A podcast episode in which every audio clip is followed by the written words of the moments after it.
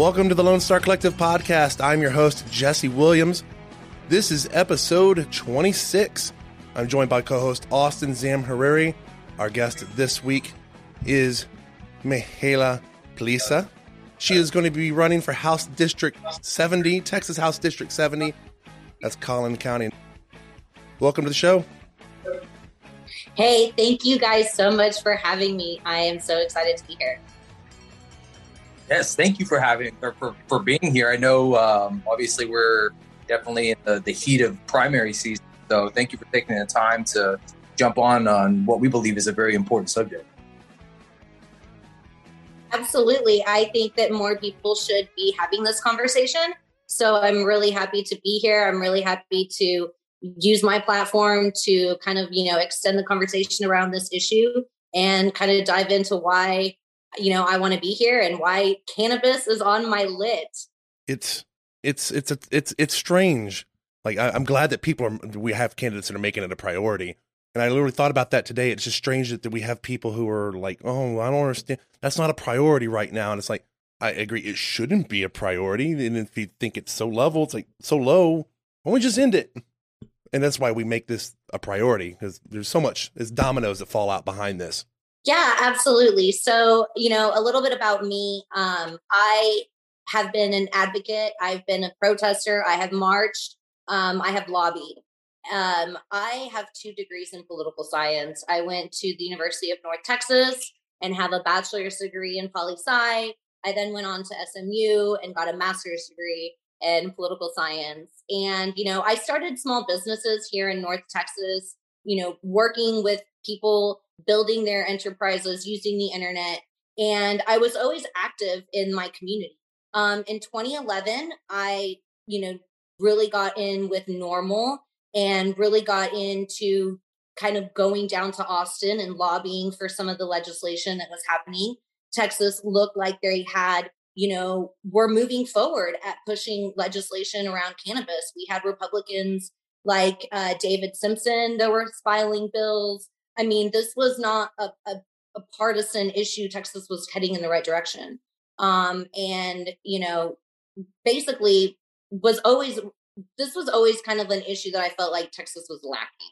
Um, but in 2017, you know, after Donald Trump was elected, I was like, okay, y'all, the protesting, the advocating, all this, it's not enough. And so I quit my job and I took my two political science degrees and I went to Austin and for the last five years, I've been a legislative director working for Democrats in Austin. Um, so I have seen, you know, this legislation coming in and out of the Capitol. And I know that this isn't a polarizing issue. Uh, and that's why I feel like we need to have more courageous representation who is having these conversations on the campaign trail instead of some of the stuff that's polarizing us.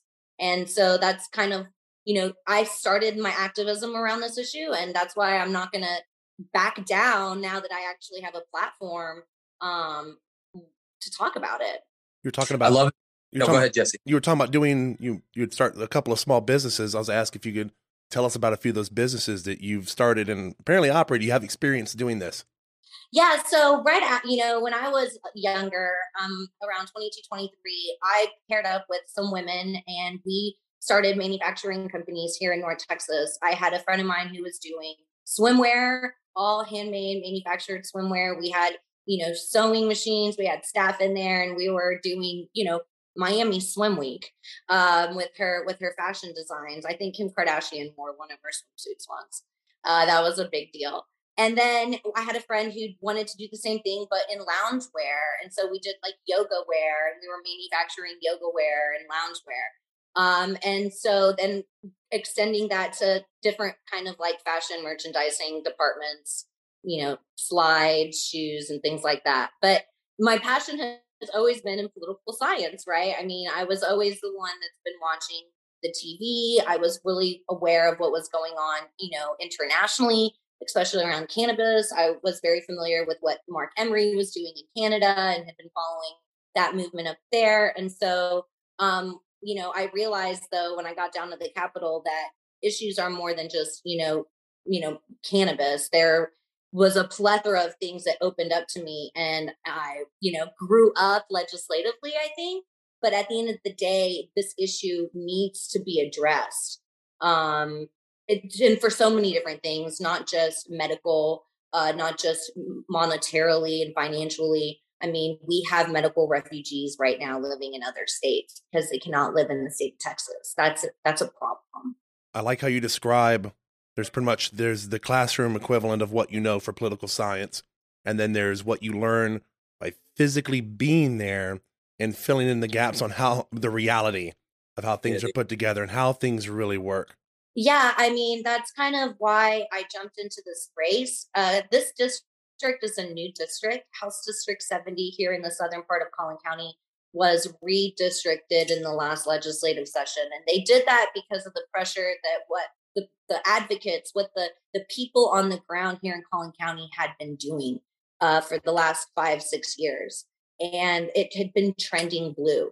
And to save two House seats, um, they created House District 70, which is made up of about 13 um, precincts in North Dallas, about 29 in Plano, one in Allen, and one in Richardson.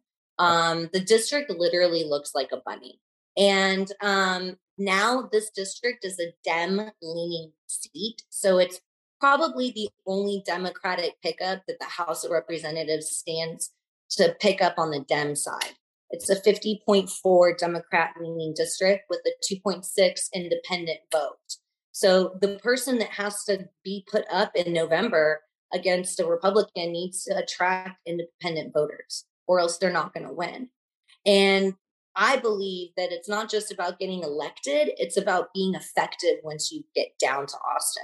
And I've been, you know, down there for the last five years. I've seen pretty bad leadership and I've seen non courageous, you know, I've seen cowardice leadership. So that's why I got in the race because I knew it was going to be hard and I knew that I can be effective on day one. Yeah, I think it's really incredible. Um, often we've been, Jesse and I, independently and together, have been working at the legislature uh, from an advocacy standpoint um, for many years.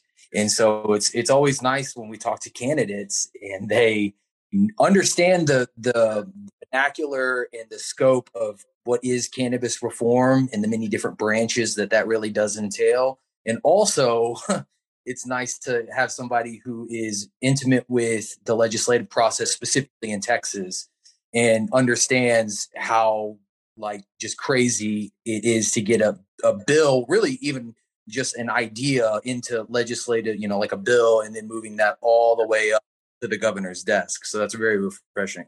I think that a lot of people are really shocked to know that we are only in session 140 days, um, and that we're only there every once every two years. I, I mean, I don't think that people understand how that drastically affects what we can get done and what become priorities. Um, I'm also really upset because I know that Democrats have been pushing cannabis reform for a really, really long time. And because we don't really hold a lot of majorities, um, you don't really see a lot of um, Democrats having the opportunity to carry the legislation. You know, you see more of like a Stephanie Klick um, carrying that stuff. And that's fine. I mean, I, I'm happy to see anything get through. Um, but I would really like to be one of the champions um, of of some great cannabis legislation. You know, y'all have been in the Capitol just as long as I have, and I remember the Dutton speeches in the committee where he's shaking the packet and he's saying we're putting people in jail for less than what's in the sugar packet. And i'm inspired by that you know i'm i'm i'm a student of that. And so that's that's what i hope to to be more of is to to be a serious voice around this issue. Um this isn't just kids that want to get high right? This is like veterans um i worked for defense and veterans affairs as a staffer multiple sessions and i can't tell you how many times veterans have come into my office and they've got their pill bottle and they're saying this is killing me these pills are killing me this is keeping me in a prison. I, when I go to Colorado or when I go to California and I can get access to this medicine, I feel opened up, you know, free. I feel like I can talk. I feel I don't feel the pressures of my PTSD or my TBI or whatever, whatever. These people served our country. Uh, they serve our state. I think that it's a shame that we're not listening to them when they are begging, begging us uh, for reform. I'd say one of the big things that we, we, we, we want this to happen. And then, like you mentioned, there's, there's people on there on both sides of the aisle that they're trying to champion something. And it seems strange that a like Klick goes forward and champions the medical side. And something I never thought I personally would have ever seen in person going to the legislative session was the committee hearings and how a committee hearing just partisanly can can end a bill, even if it's a great bill. Yeah, I mean, um, I will tell you that's another reason why I'm running in this race is because, like I said before, I strongly believe that you need to be effective, not just elected. And Democrats right now, we have voter apathy because we haven't been effective. I have been effective in my capacity as a legislative director. The last five years, I've passed over a dozen pieces of legislation working for Democrats in a Republican majority House. Um, I feel confident that if I'm given the opportunity, I can move these pieces of legislation because I can meet people where they are at and have a conversation to them about why this is needed. Um, you know, I don't have to tell you guys about the, the committee process and what you guys said. You know, one person can kill a bill. And, you know, I pride myself on the fact that last session we had a bill. Um, my boss, Representative Lopez, had a bill for ECI, early childhood intervention programs. So this is like the most vulnerable of kids. This is zero to three year old kids, right? And these are tests that insurance companies should be providing to see diagnostics for early interventions. If there's any sort of thing that we can test for to see any slow development, right? That bill went up in front of insurance committee, which is majority all Republicans. And because we were able to communicate with members on that committee, I was able to have a conversation with committee clerks and chiefs of staff and we got the chair of that committee, Tom Oliverson, to be the only Republican to vote on that bill, which moved it to the House calendar. So that's the kind of results that I want to bring. You know, it's about finding the small sliver of space that you can fit in and saying, hey, please just do us this one solid. Just let it, let us just put it up on the calendar. And we got it to the, we got it to the calendar. We ran out of time, but to have only one Republican vote on a bill to get it out, that's pretty powerful. And I believe I can do that for legislation around cannabis. I believe that we can have conversations about getting veterans care or patients care. I mean, come on. Greg Abbott even said that he's interested in looking at um, decriminalization and people, you know, putting people in jail for this stuff.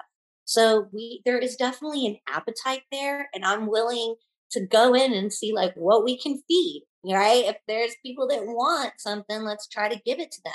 My serious concern, though, isn't in the House. I mean, you guys have been there. My concern is with the Senate.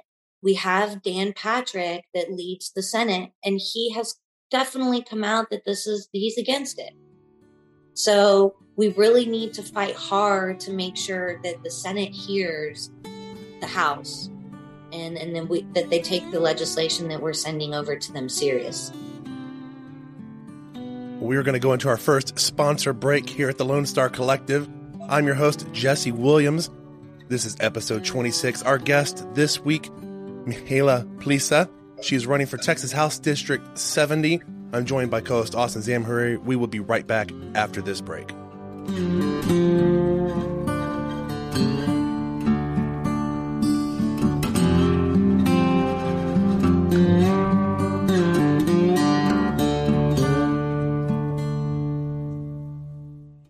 Like to take a moment to talk about the Texas Cannabis Policy Conference. The Texas Cannabis Policy Conference gathers thought leaders and experts in the rapidly changing landscape of cannabis legalization. The event, hosted at Texas A&M University, is happening this spring, March 4th through the 6th, 2022. Attendees will include cannabis business owners, entrepreneurs, investors, policymakers, and allied health professionals. For more information, event details, and registration, visit www.texascannabisconference.org.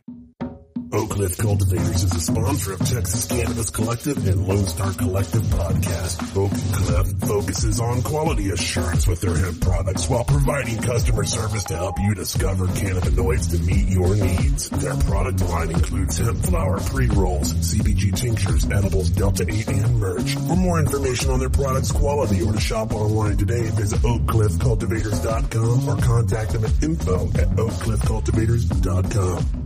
Welcome back to the Lone Star Collective podcast, distributed on Spotify, iTunes, Google Podcasts, Facebook, and much more, to give Texans information regarding policy, industry, and culture. Here is this week's host, Jesse Williams and Austin Zamhariri.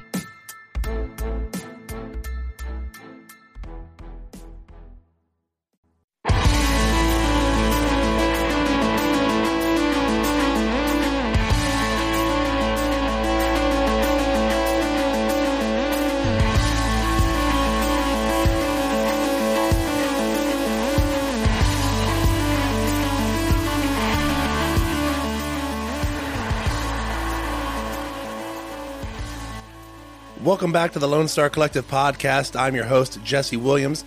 I'm joined by co host Austin Zamhariri. This is episode number 26.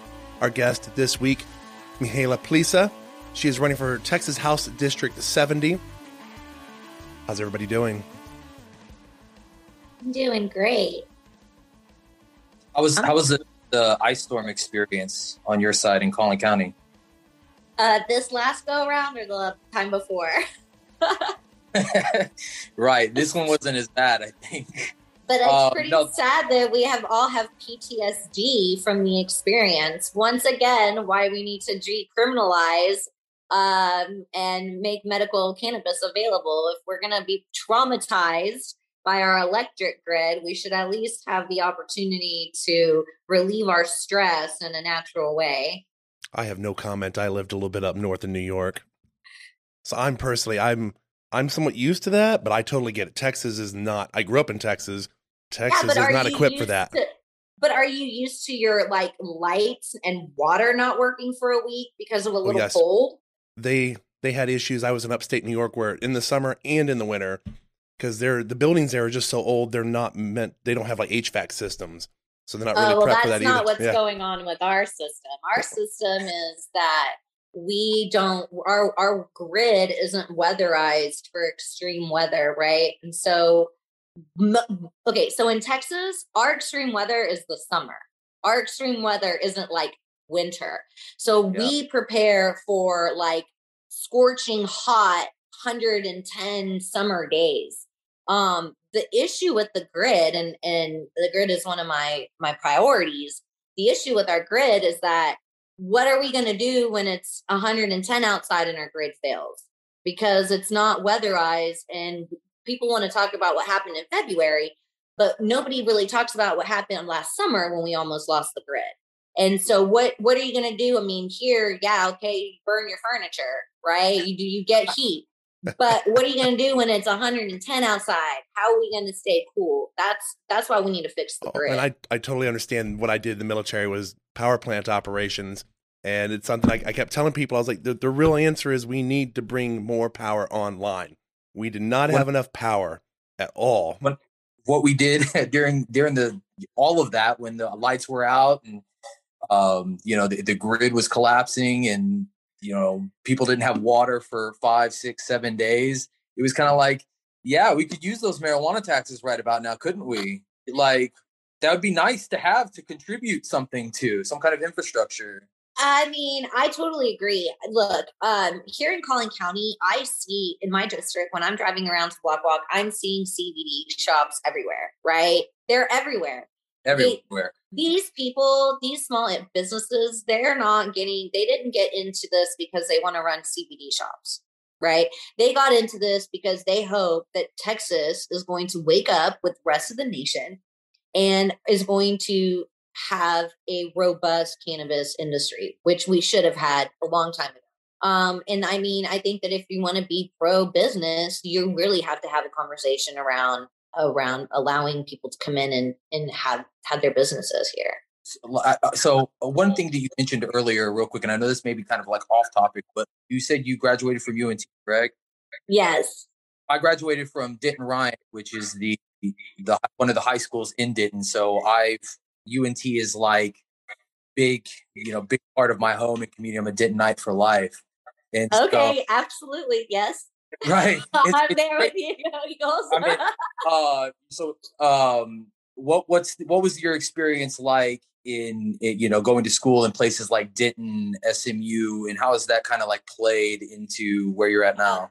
Oh, absolutely. So I loved my time at North Texas. I mean, I valued that time.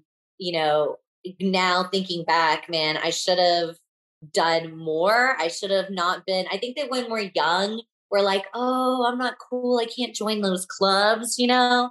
I think if I had advice to like tell like 18 year old Mihaela would be like, join everything because everybody's insecure and everybody doubts themselves. So just like go and be nice, and people will be like, wow, yeah, let's all go do this stuff. But I'm really, really, I think being on that campus, um, seeing all the viewpoints, having like spaces that people were talking really lit the activist fire underneath me. I was part of the um, MIO, which is like the Model International Organization group down at UNT. I was one of their founding members and got to go debate and do like, you know, pretend, do mock EU and do mock UN. And so, you know, doing this now on the campaign trail, I I look back at that and I I I'm very grateful for those experiences that I had in those groups and wish I would have done more. Um, at SMU, it was also an awesome experience, even though it is a private school and it's kind of fancy. Um, I wasn't there on a scholarship or anything. You know, I was just like a normal kid there. I just always thought that was such a amazing school and I had the opportunity to attend uh, their Simmons School of Humanities and Education. So I was one of their first graduates out of like any kind of political science program out of SMU. And because I was one of the first, they were really pumping a lot of programs. And that's when I got to be a part of the Young National Organization for Women.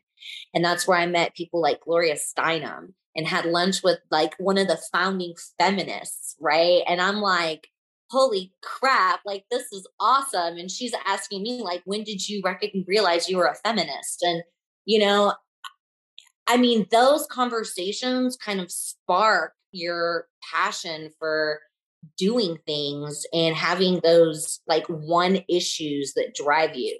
Um, and I think that that's really important as a candidate to understand those issues because sometimes people will come vote for you just because of one thing. Like we see that all the time on the other on the republican side like with abortion stuff. I mean people like literally will come out just for that one issue. And and i think democrats sometimes we weigh people down a lot with a lot of stuff. Like we're like fully fund everything and we want to do and so people get overwhelmed um but once again that's why i believe in this issue i believe in this cause i believe that cannabis can heal us not just internally um, and mentally, but politically. I mean, it has bipartisan support. Um, people want freedom. People want, I mean, a, this freedom. Look, I I remember RAMP.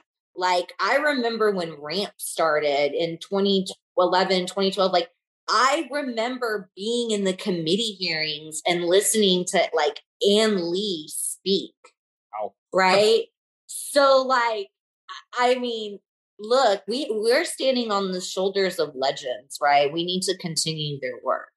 Absolutely. Thank yes. And wow, like that's how we know how like like on you are is when you're dropping names like Ann Lee and RAMP on this podcast, like then we know you're serious. well, good. I mean, I am. I'm. I am serious.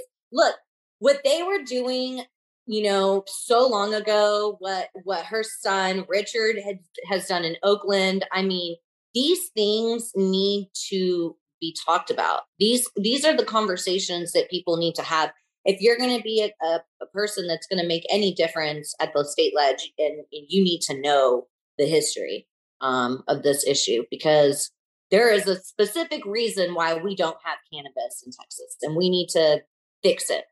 Yeah, there's it's it's strange that like learning this complicated background and you can read as much as you want in a textbook, but you don't really understand it. Like I said before, until you physically go to the Capitol, you listen to how they talk and the way they act, even like their body language about it. Go to offices, talk to legislative directors and bill bill writers and things of that nature, and you'll say you really don't understand until you're doing those things and you start seeing who's been involved and who's like shooting it down. Right, and I think also you uh, the the crazy amount of detail that goes into everything and the like the the politics on the ground that aren't happening in the actual pieces of legislation but like person to person contact that are happening within that building it's it's very convoluted. Yeah and, and i think that's what i try to like tell people on the campaign trail.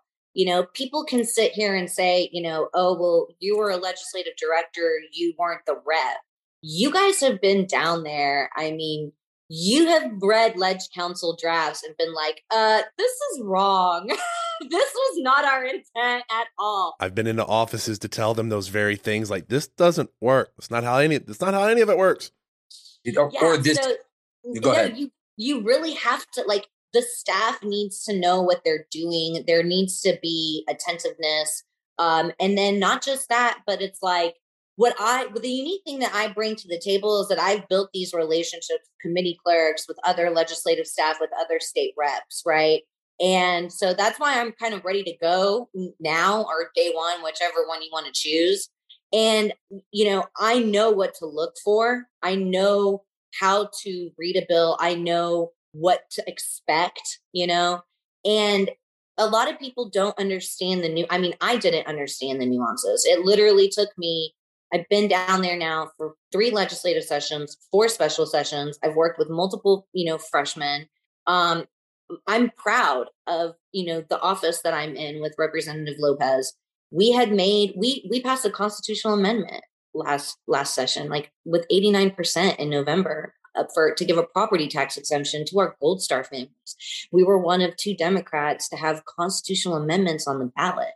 You know, like that's the kind of results I want to bring as a state rep. Um, it's not just about filing bills. I don't have to tell y'all, it's also about killing bills. You guys got to know, you know, how to call points of order and how to argue those points of order. Really bad legislation is going to come up next session, like really bad bills.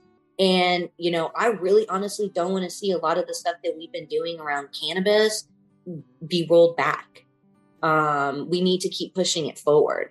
And that is that's an actual reality that i don't think a lot of people want to acknowledge is that even we even though we've come so incrementally far as far as the, the compassionate use program is concerned versus what is out there in the rest of the united states that can easily with the same cast of characters that could easily be yanked away. Yeah TCUP definitely needs to be expanded I mean, we did a little bit this last session expanding who can qualify, which is great. Um, we're still having some issues around uh, the THC percentage. You know, like we're still, I mean, people don't like this when I say this, but it's it's hemp. It's smokable hemp. I mean, we don't have a marijuana program in the state. It I mean, yeah, it's it's it's it's complicated for what it is, and we will go into that further after this this break we've got coming up. This is going to be our next sponsor break here at the Lone Star Collective. I'm your host Jesse Williams. This is episode 26. Our guest Mihaela Plesa. We will be right back after this break.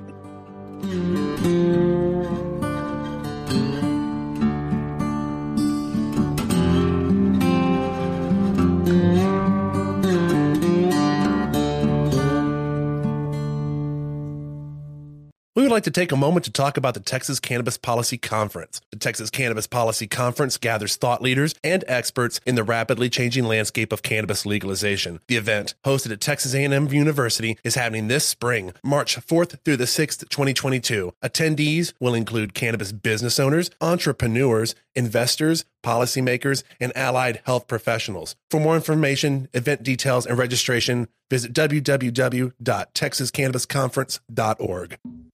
Oak Cliff Cultivators is a sponsor of Texas Cannabis Collective and Lone Star Collective podcast. Oak Cliff focuses on quality assurance with their hemp products while providing customer service to help you discover cannabinoids to meet your needs. Their product line includes hemp flower, pre-rolls, CBG tinctures, edibles, Delta 8, and merch. For more information on their products quality or to shop online today, visit oakcliffcultivators.com or contact them at info at oakcliffcultivators.com. Welcome back to the Lone Star Collective podcast, distributed on Spotify, iTunes, Google Podcasts, Facebook, and much more, to give Texans information regarding policy, industry, and culture. Here is this week's host, Jesse Williams and Austin Zamhariri.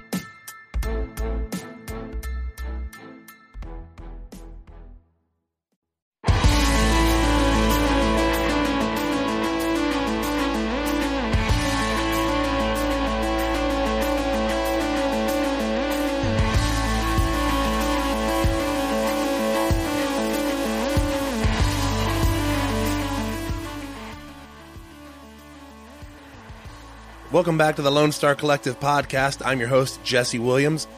This is episode 26, joined by co host Austin Zamhariri. Our guest this week, Mihaela Plesa, running for Texas House District 70. We were talking about in our last segment about our TCUP program and how it's not exactly the best medical program ever, because it really isn't. But I'm I, sorry. I was rude. I shouldn't have said it's smokable hemp, but it's not acceptable.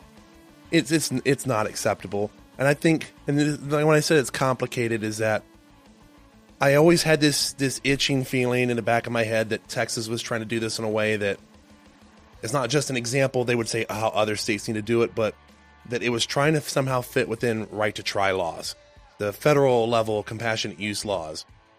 And it's to me, it's become more prevalent. I think that that's what they're doing because DPS came out and said, "Well, we really don't think you lose your gun rights because of how we've set our program up.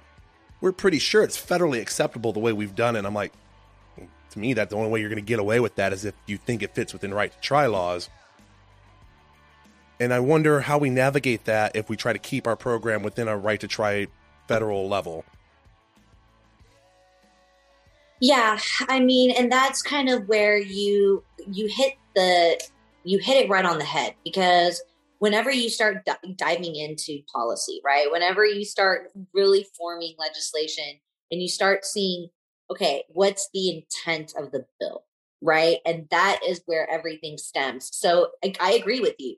If we're trying to formulate bills to fit in a specific shape, then the outcome of what's going to come out on the other end is not going to be effective because the intent intent of the bill is skewed to begin with.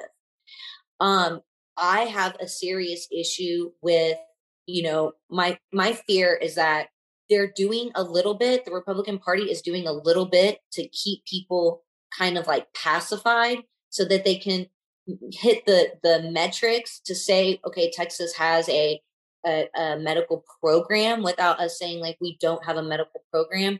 But I mean, it's it's non-existent. Let's let's be real here. I mean, we don't have an adequate medical program in the state.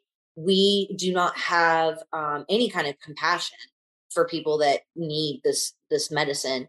And if it was working, then we wouldn't have the amount of people leaving the state of Texas every year to live in places like Colorado and New Mexico. I mean, Texas families are continuing to leave the state of Texas. They're moving to Oklahoma now. Yeah, I don't I mean, yeah, I don't even want to talk about that, but but I mean, we were talking about it earlier and you know, there are states that this is the top priority. There are states that marijuana reform, cannabis reform is like HB1. And I don't We have have- to tell y'all, y'all know what we have states governors calling a special session just to legalize marijuana. And we we will be seeing that process play out on April 1st in New Mexico. And how's Texas going to deal with that with I-40 and I-10? Like, how is how is that enforceable at at all? Well, at this point, you know, my fear is that we are just promoting incarceration because it's kind of like we know that this is a medical issue. The states around us have said that this is a medical issue. They're profiting off of it, you know, for businesses as well, because it's recreational now. And we're still incarcerating people in our state for this we are still denying people access to scholarships and grants and working opportunities. We are keeping people out of the workforce because of this issue.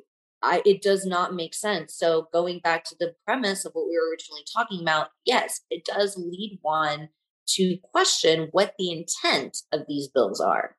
Yeah, we so we we we get reached out to by people all across the state of Texas for reasons or one or another, and and now when we look about when we look at like you know drug arrests um, this was a, unique situation that had come up which was uh, somebody had on on uh, december 31st on new year's eve been out hadn't had anything to drink whatsoever it's a it's a um, they get pulled over by the police. The police say oh well will you blow in the in the gun? They do.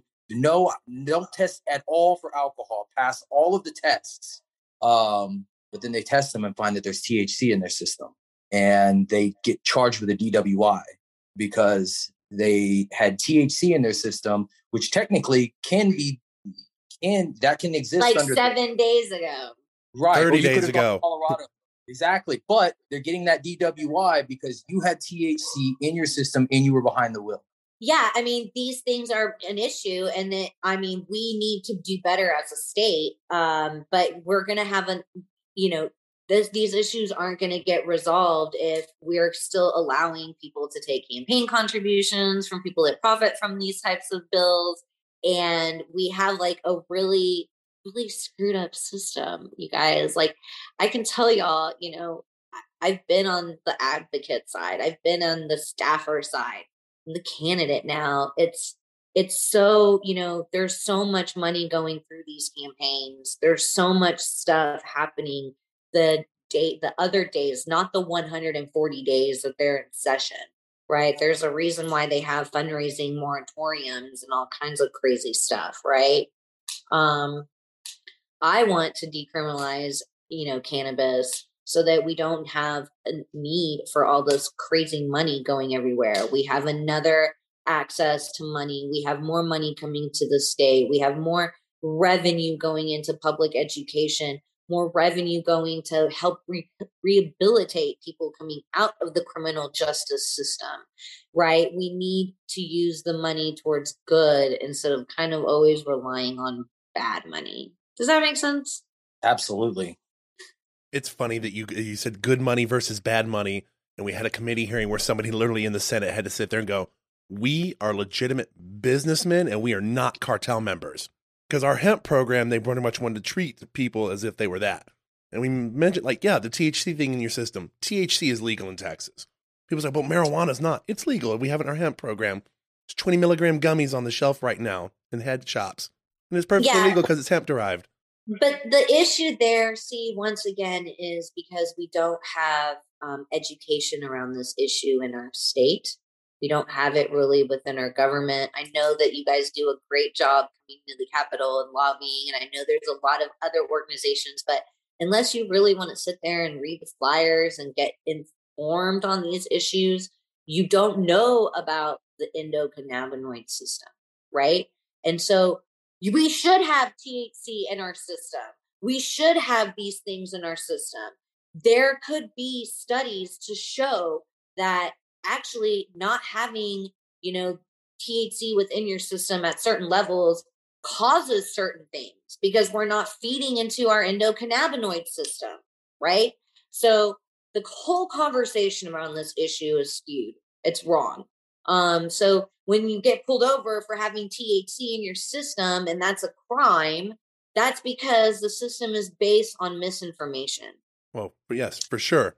Definitely, for But sure. Definitely built on incarceration, which is what we touched on earlier.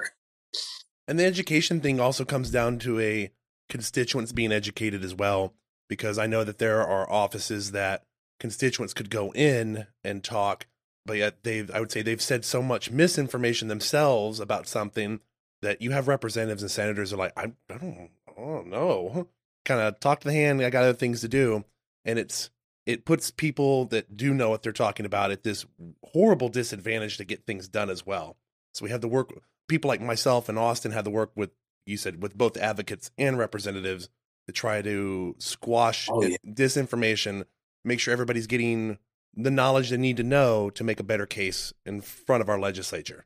One thing we definitely learned is that just because they're there for cannabis doesn't mean that they have the same agenda as you, and that there there are many agendas that are like floating around, and um, you, I don't have to explain. You already know. Yeah, sometimes you know that saying, "Don't meet your heroes." Yeah. no, but you know, at the end of the day, look, this issue really needs to be resolved quick. Um, I don't know. I I think in the House, you know, you have reps. I mean, this kind of stuff usually makes it through committee and it usually makes it on the house floor and and there is a conversation that usually i mean i, I remember moody's been on the house floor a million times about this stuff and you know so i i know that it's being heard on the house floor our issue really needs to be how do we move it in the senate because we can pass all the most amazing beautiful magnificent best legislation out of this house but it's going to die in the senate because you know, Jose Menendez and, you know, Zaffirini, they can't like carry all the bills all the time. Like, we need to start getting some of these Republican members um to to tell Dan Patrick that like, hey, we really want this heard. Like this is just as important as the national anthem at sporting events. Ooh, that's wow. that was powerful. the example I started giving people this year about, and we talked about how much money's flowing around, how important they want to put things, was that the concealed carry thing came up, and Dan Patrick went, "Well, no, we're not going to hear that." And the, like the first group that came out was police. They were, they were he he said we are going to hear it, and the police union came out and immediately was like, "We paid you money to not have this heard." And all of a sudden, it's changing direction. Then it's changing direction again because people have showed up. People came out and said, "Hey, this." exactly what you said. This has to be heard. This needs to be on the floor. Yeah, no, people. So when I knock on doors, I've knocked on over 2,500 doors personally myself. Um, and when I knock on doors, like I said, I have on my literature, I have all my priorities. And one of my priorities is cannabis reform. And I specifically put that on there because I, like I said, I've worked on defense and veterans affairs. And this is an issue that veterans come into my office all the time to talk about. These are not Republicans or Democrats. These are people that served our country. They served the flag. They served, they sacrificed for us. And my heart breaks for them when they want to get off the stuff that's really hurting them, that's hurting their liver, their kidneys, and they want access to something that's safe and natural. And our state is preventing that. And then the second is the families that come in with the sick kids, um, the kids that really, really, I mean, they've been to other states and they know that this medicine works and they can't access it here. And they're like, look, we brought our kid here. Like, our kid is suffering right now. They're here to testify for this bill. Like, we have to go back immediately so that they can get their medicine because we're a criminal in this state but that but we want to come home and so it's so important that we remove our child from a safe space put them in a dangerous situation to tell our state legislators to stop what they're doing we want to come home you know um that's why i say it's important because like people are really suffering on this issue and, you know, people are having their lives ruined over this issue now. I mean, because we have cannabis legal in other states, um, people are getting access to these products and they're bringing them back into Texas. And a lot of them are people with these vape pens. And that's a felony. That is going to ruin your life forever. And so, you know, that's why I put it on my list. And that's why I'm having this conversation because it's not just about, you know, oh, let's legalize it for money. I mean, this is live or die in our state right now. I wanted to ask you if there was any other final talking points you wanted to get across as we wrap this segment up, um, as well give you a chance to plug your website for your campaign. Well, no, I just I'm really happy to be here. This is a great conversation. Anytime that I can talk about my roots and where I started from. You know, you guys said before I have a grassroots uh, operation. I like to call it a grass seed operation because we didn't really have a lot of roots at first. We have grown our roots organically. And, you know, as a, as a young advocate at 18, 19, I mean, this was the issue that got me really, you know, driven. I was, like I said, I paid attention to what was happening in Canada with Marc Emery. I paid attention to what was happening in my own state with Ann Lee. And I realized that Texas is falling behind on this issue. So it's a very important issue for me. Um, I'm super excited to be here with you tonight to talk about House District 70, this new Dem pickup opportunity. You know, like I tell a lot of people, I'm a long-time listener, first time candidate, but I'm I'm very proud of the work that my campaign has done since we filed our treasurer, you know, in October. We've gained the endorsements of the Plano area Democrats, the Richardson area Democrats. I have the endorsements of state reps and former candidates that ran in this district. They believe in our message. They know that we're a strong candidate. You know, I'm the only candidate in my race that has legislative experience. Um, and I think that's going to be crucial, um, you know, when we go in on the House floor in January. So I'm just really excited to have the opportunity to talk about House District 70 and what's going on in Collin County because we're doing a lot of the hard work here. You know, they gerrymandered this district because they were scared of the work that Democrats are doing in this district. Um, but Democrats aren't going to be able to win this district alone. I'm going to need independents and I'm going to need some Republicans to understand that our state is suffering right now and it's not about red or blue, it's about the issues. And I really want to fix our grid. I really want to bring money into our education system so that we can fully fund our schools. You know, one of my school districts, Plano ISD, is running a $40 million deficit because they've sent $150 million back in recapture. You know, I don't have an issue with recapture. I do have an issue with Republicans undermining public schools. And if they're going to take $190 million from Plano ISD, I don't want them to promote school vouchers with it. So, um, and I also want to expand healthcare, you know, whether that's cannabis or Medicaid or early childhood intervention programs in our state. We are still in the midst of a pandemic. And you know we people really want to get back to their normal lives. So that's why i'm running. Once again you know my name is Mihaela Plesa you can find me on all the social media platforms. I even have a tiktok though i'm not very good at it. So don't expect much. I try but like it literally takes me 15 hours to make a 15 second video so like i just i i try but it's okay. Um, we were the we were the dial-up internet generation, so we we created all of this for them. For sure. So my eh, all the socials are Plesa for Texas, P L E S A for Texas, and my website is plesafortexas.com.